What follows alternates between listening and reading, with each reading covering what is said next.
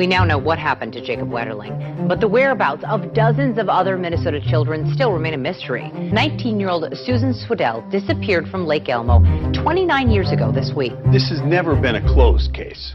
It's been a nightmare. It was a snowy night, only about a 15-minute ride. It's like she fell off the face of the earth. There, there isn't a day that goes by that, that they don't think about Susan. And I, I think in Susan's case, somebody knows something. Welcome to the Still Missing podcast. I'm your host, Kara Thanner.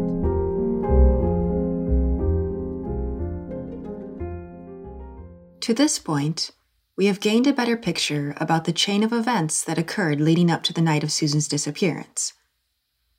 Of course, there are multiple areas that are confusing or have missing or conflicting information, but we've made it to that moment, that moment that Susan was last seen at the gas station getting into a man's car that drove off in the direction of downtown Lake Elmo.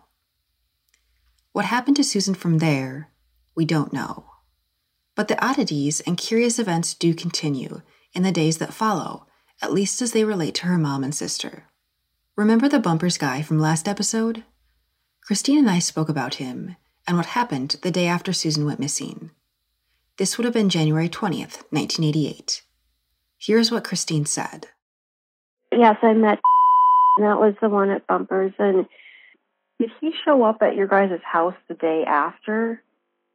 Yeah, well, yeah, and we do have a list, a list of people that were next to our phone that we were calling. Was one of them, but of course, you know, Mom and I weren't even. um I don't know. We were just calling everybody, and his number was there. So yes, I mean, at one time we couldn't figure out how he even got there because it's like surprise, surprise, he's there, and who called him? But you know, in the frenzy of everything, you know, we just call whoever's on the list. And yeah, he come, he came the next day, and he came with that car. So the car that matched the description of the car that was seen at the gas station you know, the mag wheels. I mean, it's, you can't. And what was really, really odd is that, um, you know, while Sue's boyfriend was there, the one that she broke up with, and you know that made sense that he was there, but was there, and the odd thing about him is that he he um, came over on the sofa and he wanted to kiss me. I mean, this is completely inappropriate behavior. I mean, I ran upstairs and just could not believe what was going on. Um, Sue's missing and he's coming on to me. I mean, this is how fast he is. And it scared me so much. And then mom said, well, this, you know, his car fits the description. And we told the police. But again, I don't know. I left a lot of inform you know my mom to handle a lot i was the one upstairs a lot. I when something felt wrong i just ran upstairs. I mean 16 it just life doesn't make any sense anymore than it sounds like just another strange twist to the events. And once again i'm not really certain what to make of this. I also asked jesse about it. Here's what he had to say. When he mentioned susan's new boyfriend he too is referencing the bumper guy you know, uh, Susan's new boyfriend showed up at the house. Um, Mom and Christine said uh, after he left, you know, how did he know? Did you call him? Neither one of them said that they did, and uh, they each kind of showed up and then started helping, you know, kind of. And when I interviewed him, you know, years later, they neither one of them remembered that, you know, saying that uh, he kind of just showed up. Did you think that was at all unusual that they both that both the ex-boyfriend and went to the house and all together were, you know, like there? It, it, it just kind of struck me as a little odd. You know, I don't remember the ex-boyfriend being there. Not that he wasn't. I'm just saying I don't recall that. Again, it's 30 years. I do remember this guy showing up and and dad showing up all of a sudden and um, three or four of them went down to Kmart and this clothing store, and you know what the hell doing down there? It's just a little unusual. You know, if it was me, I'd say, you know, I'm going to time to back away and leave the family to do their their job here, or, you know, or be together and try to figure out what the hell happened. I'm just going to go sit on the sidelines and and uh, you know maybe pray for him or something. Yeah, and it was Christine who had said that the ex-boyfriend had been there as well, and that he also went with them to hit that him and went with her, the family, and the dad to the. I think she said the Body and Soul was the name of the dress shop, but yeah, um, that makes sense. That, yeah, that. You know, was Susan getting calls not only at Kmart but also at her second job from this? I believe so. Yeah, both jobs. Yeah. I believe this. I, I'm not certain, but I believe that most of the calls came to her when she was at Body and Soul. Again, 30 years, you know. So, but I believe I'm pretty sure. Do you recall who had reported that she changed um, out of her work clothes? I'm pretty certain it was. Um, well, I know for a fact it was. It was the employees at uh, at Kmart, maybe even the manager.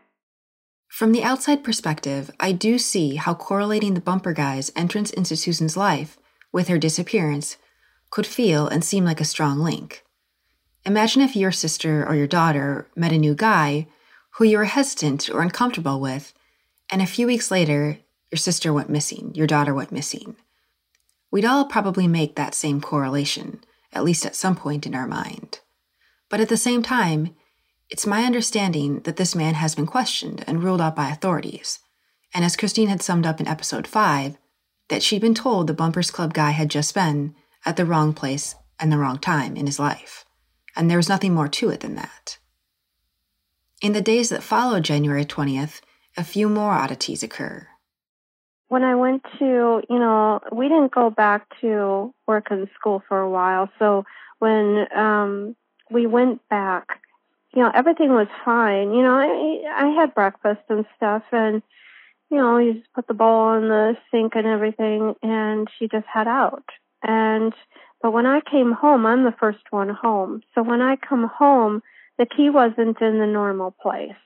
The key is always under either the infamous rug or under a certain box, but the key was in a different spot. Um, it was still on the same sh- um, same shelf, but it was moved way over. Now I don't know. I always put it in one spot so that obviously I was really thrown off. I didn't know where the key was, and I didn't even want to go into our place. And there's no cell phones. I can't just call mom. Um, but I wanted to get in, and it was cold, and I was just looking all over the place for the key. Found it, and then when I went in, there was this very sweet smell in the kitchen. Um, I didn't know what it was. It just and, and when I went over and got a snack, um, and went over to the um, the sink, and there were dishes in there. Now, when I had left, there was only my bowl and a cup, so there were dishes in there. So yeah, there's somebody in there, and I'm home alone. And so I call mom and said, There's something really wrong here. So she comes home and we talk to the police about it. So um, it's it is once again a total mystery. We don't know if somebody was watching the place um, because as soon as we go back to school and to work, there's somebody that has been in there it's just another mystery, but it was a very sweet, pungent smell. And, you know, now I know that it was drugs. So that shows how clean cut I was. I had no idea what it was, but it smelled really off, really different, and it was very pungent. Um, what kind of um, drugs? What What are you um, referring to? Well, probably some sort of marijuana or something. It didn't smell like cigarette smoke. It had that real sweet, pungent smell. There were dishes in the sink. Um, I didn't go upstairs until mom came home, so um, I didn't want to go upstairs. So we finally went upstairs, but then you, you know, there just seemed to be something totally off in the house. And then when I started going through Sue's room, I just felt like, you know, I, I was doing that every day. I was trying to find something that would give me some idea of what's going on because that's the mode we started going into mom and I were trying to find something. And that's, you know, we had found that list by her phone. You know, there was nothing other than that.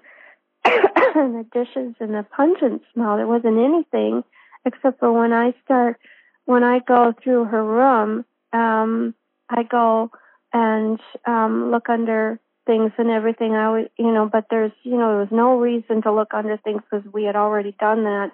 That I had looked under the bed and Sue's outfit was there. So it hadn't been there before. Here we go into a whole another mess of things. So, and that was told to the police. You know, obviously everything was told. So, you know, it was just another mystery, but it was another really bad day because it felt like somebody had been watching the place. You know, mean, somebody from this day um, all the way, you know, when we talk about this, we just wish we had somebody in the house to be in the house and guarding the house, basically, or somebody watching to see if somebody would come back to the house. But how would they know to come back the very day that we finally go back to school and work? So I I just don't get it. It's just another mystery to it.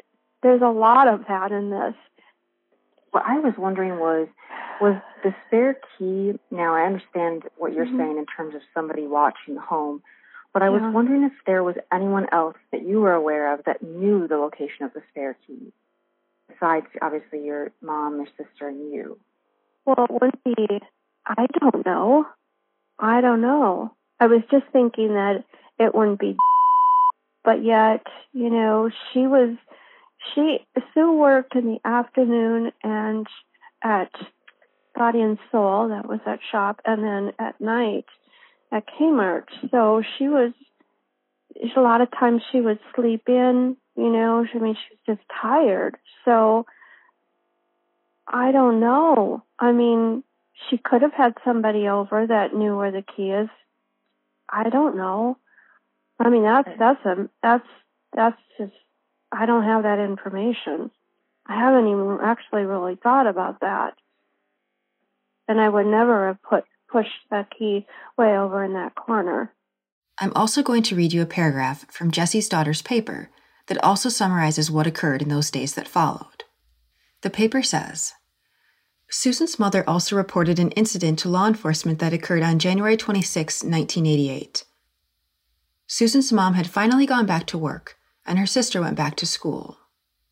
According to Susan's mother, Susan's sister had come home from school, and upon going into Susan's bedroom, she discovered the red outfit that Susan had reportedly worn at her Kmart job that night she went missing, balled up the way Susan used to do it, and jammed underneath Susan's bed.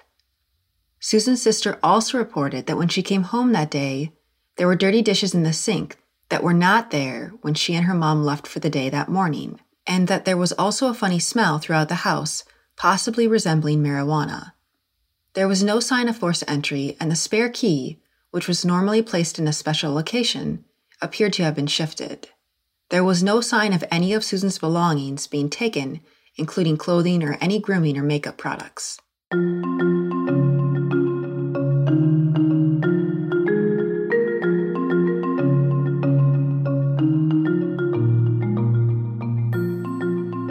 This past week, I received an email from an individual who said her family lived in the same home the Swedells had. She expressed sentiments that as a young girl, she had often heard her mother talk about Susan's mom leaving her contact info in case Susan ever came back to the house. She said that she thought of Susan often. It got me thinking about how that despite this case has received such little attention, that it hasn't been given a voice over the years, there are so many people who remember and think of Susan. People like this young girl who had lived in the home after them. It also got me thinking about the voicelessness of this case over the years I mentioned a few episodes back that there have been things over the years that Jesse and the Swedells have done, but that I hadn't covered yet. So I would like to share with you another example of how this case and the people closest to it have not been listened to over the years. Here's Jesse talking about a career long push for a policy or law that would collect DNA right away when a person is reported missing.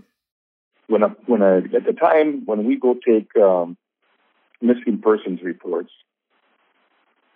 we go to the house. The people would tell us, you know, what what happened, why they were missing, or why they thought they might be missing. We take all their information, the name, mom and dad, any friends, any money that they had on them, what clothes were they wearing last time you saw them, and all these pertinent questions. How are you getting along? And this was all on a form. And you just read the form out, you filled it out and so forth, and and then you dealt with that afterwards. You know, the information that you got, you dealt with. Well, 99, I should say 90, well, yeah, 99% of them uh, were solved within, you know, just a few days. There was mostly runaway or miscommunications about where we were going and what we were going to do. And then, of course, you got that small percentage, which, I mean, collectively, if you look at it nationwide, it's not small at all. It's like 40,000 people a year in the United States are buried in unmarked graves. And so what I wanted to do was doing a continuation of that report. When I got to the, my idea was when you got to the residence, you took the initial report, but you also told mom and dad or whoever you're taking the report from that at this time what I would like to do is take some samples of anything that you might have that would have her DNA on. And DNA was uh, not quite in its infancy, but it was, you know, it, you're still young, I guess. Um, so I want some samples of anything that, you know, her hairbrush, her toothbrush, um, anything uh, that you can find on her bed, in her underwear, his underwear, anything like that. We need that, you know, and what we're going to do is put it in an envelope. We're going to seal the envelope. You can write your name on it. This goes into a lot of detail. And we're going to seal that with evidence tape. And we're not going to touch that until we tell you that we think it's it's really time to do that. Uh, it's time to open it up and get this evidence out here. So in other words, we got uh, direct DNA instead of mitochondrial DNA, which is what you get with you know a relative, or and so you have that on file. And there, you know, the, the big controversy over that, uh, in part, was nobody took it serious. Uh, I approached many, uh, the Sheriff's Association. I approached um, legislators, uh, the BCA, uh, newspapers to give me some, you know, some attention for this, and just nobody did anything. Nobody what year was that? What year was that? Would you say? This was nine, no, about 2000, 2001, 2, 3, something like that. 2000, maybe 1999. And anyways, it, it just fell on dead ears. I mean, I, I even talked with the uh, uh, Center for Missing and Exploited Children down in Kansas, and they thought it was a great idea. You know, but basically they told me, you know, that's great. Good luck. You know, I couldn't get anybody to sink their teeth into it with me, including the sheriff at that time. I'd even called the Wetterling Foundation, and I talked to some lady there. I, I forget her name but I talked to her and I, I, I read this to her and, you know, and I said, this is, this is what we got to do for cases like this in the future. We, we get this right away. And, um, at that time I was working a couple homicide cases, a missing person and a couple, you know, uh, actually a few missing people. But anyways, uh, you know, my desk was full. And, uh, so I told this girl at the Wetterling Foundation what I wanted to do. And at the end of the conversation, she told me, she said, you know, that sounds like a really good idea. Um, why don't you give that to somebody that maybe knows a little bit more about that stuff than you do, you know, about these things in, the, you know, Minneapolis or St. Paul, and then uh, see how that works for you. And at that time, I ended the conversation. Jesus, good Lord, you know. So, anyways, it fell on dead ears. It, it just literally fell on dead ears. But I've been trying to, to keep it going ever since. And back then, uh, so I could do what I could possibly, everything I could possibly do on my end, is I had a meeting with the target organization. It was a it was a meeting with you know the family. The target put up a uh, I think twenty five thousand dollar reward.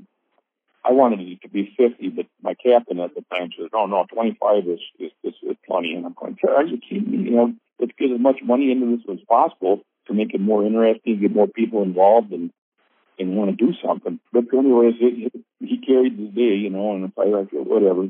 So we had this uh, big meeting, and that it was a little press conference and so forth. And as soon as that press conference was over, I took Kathy Swedell and Christine Swedell over to Ramsey Hospital, and I had uh, blood drawn from both of them. And then as soon as we got the blood drawn, I took the blood samples over to the State Crime Bureau, BCA, and I told the um, forensic attendant what I wanted. I said, I want these categorized blood for DNA and put on file. And she said, I mean, well, what's the case? And I said, well, you know, it's, it's a missing persons case. And she said, well, I got to get my supervisor because I'm not sure we can do this or not. So he came out, the supervisor, and he said, what are you looking for? And I said, these are the two last known family members of an individual that's missing. And if these two people die here next year and the year after that, their daughter slash sister is found in some unknown grave, uh, nobody's going to know who the hell she is. She's going as an un- unknown individual, and uh, you know, and that's it. And so, anyways, uh, so I would just want that on file. So 20 years from now, whatever, if we find Susan, all you got to do is throw it, this DNA sample, compare it, whatever, and there you got it. And he said, you know what? Yeah, he said, that's really a good idea. He said, and I'll do it. And he did it. And so that case, my case, this, this Swedell case, um, was the first one to ever have done that. Categorize the missing person's DNA from the relatives for, you know, possible and hopeful uh, future use. Well, if you've been following the papers here just within the last two months, you know, after Susan Swedell, or not Susan, but uh, uh, Jacob was found, and uh, there's been some other people, you know, that, there's been some suspicious things happening.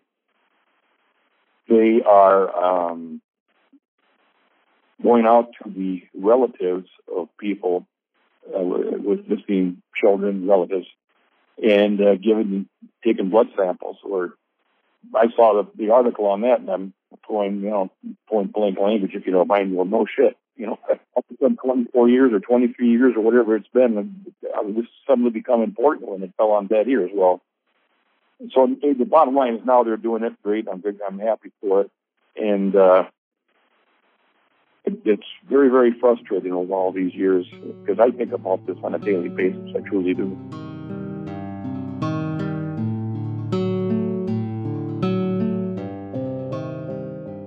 Well, she's just my best friend.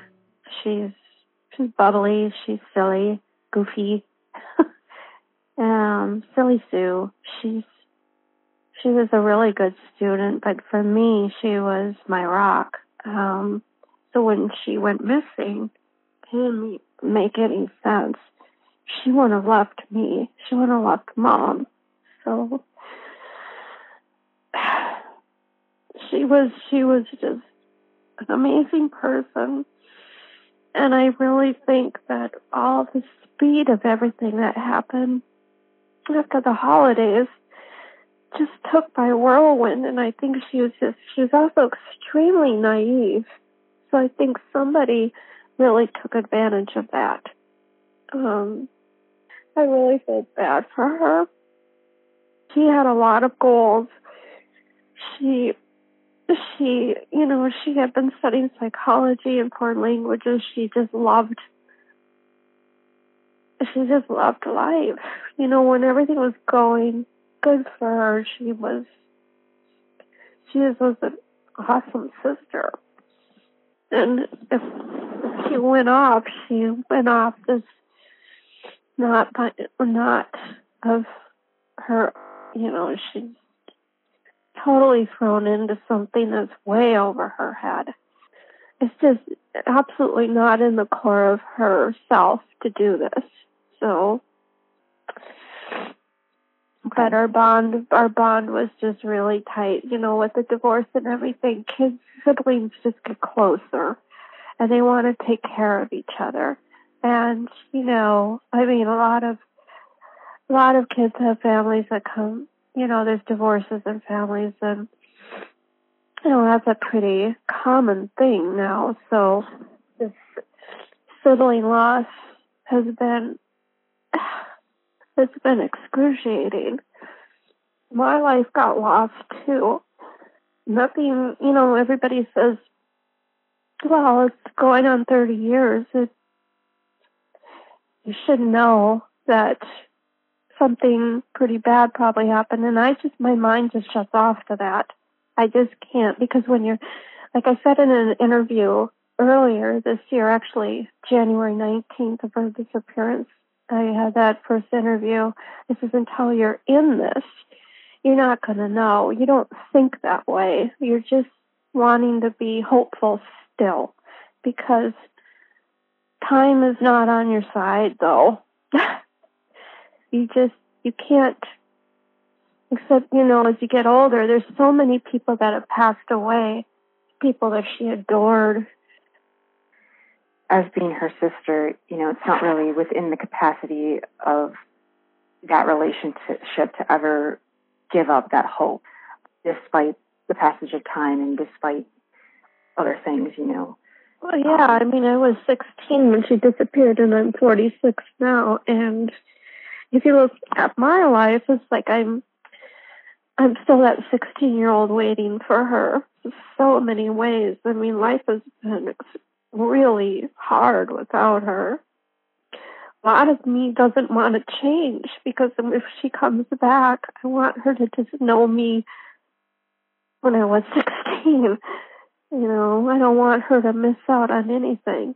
But by doing that, I'm not living my own life.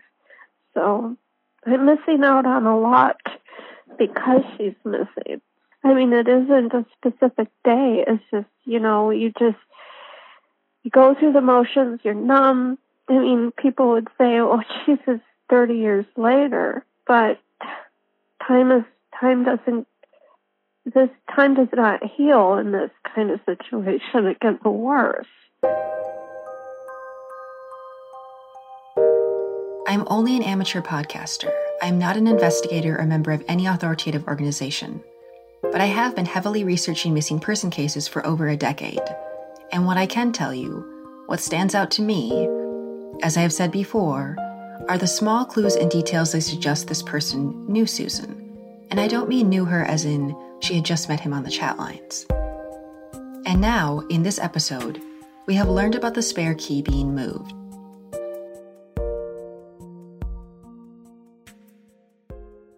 which that really struck me because I was like, this person obviously had to know there was a spare key. And I'm just wondering if we know who those people were at that time, who did know that there was a spare key. Was there any list that had been made or had that avenue ever been gone down? To the best of my recollection, now this is uh, the individual that I still would like to put a gun to his head so he tell the truth is, uh, you know, I think he was probably could have been with her at one time when she went into the place.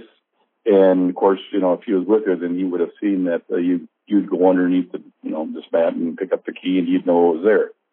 I also suspect that this individual, the creep that he is, um, could have easily have come back and uh, just checked things out because he was always looking for something to steal, some money or was it ever considered or was it overlooked or what are your thoughts on whether it could have been you know just somebody else like somebody else who knew her who wasn't you know maybe someone from college or somebody who knew the family um, just based on the fact that they knew the location of the spare key i'm just wondering if it could have just been if those other avenues were ever explored from what you know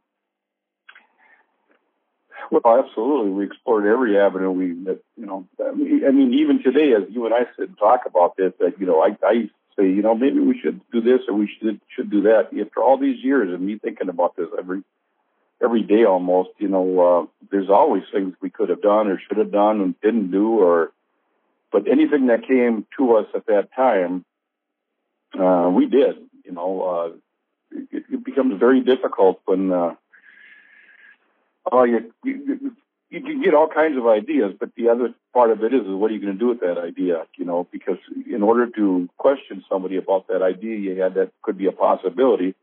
You have to have an individual you want to question willing to participate in that question answer session, you know, um, and that becomes the, the difficult part, you know.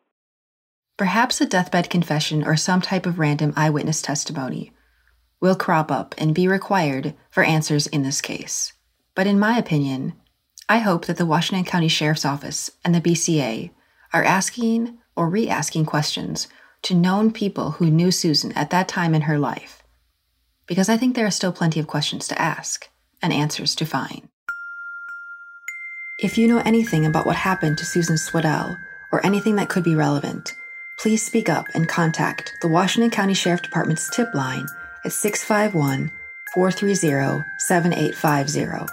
Additionally, please help get Susan's story out there by going to facebook.com slash still missing podcast and share the post with Susan's photo in it. Next time on Still Missing. At a point in her at a point in her life where she was looking for, you know, the, the permanent sort of relationship. I was 16. Thank you for listening to Still Missing. If you like what you hear, please rate and review us on iTunes. If you have suggestions for how to make the podcast better, please email us at hello at stillmissingpodcast.com.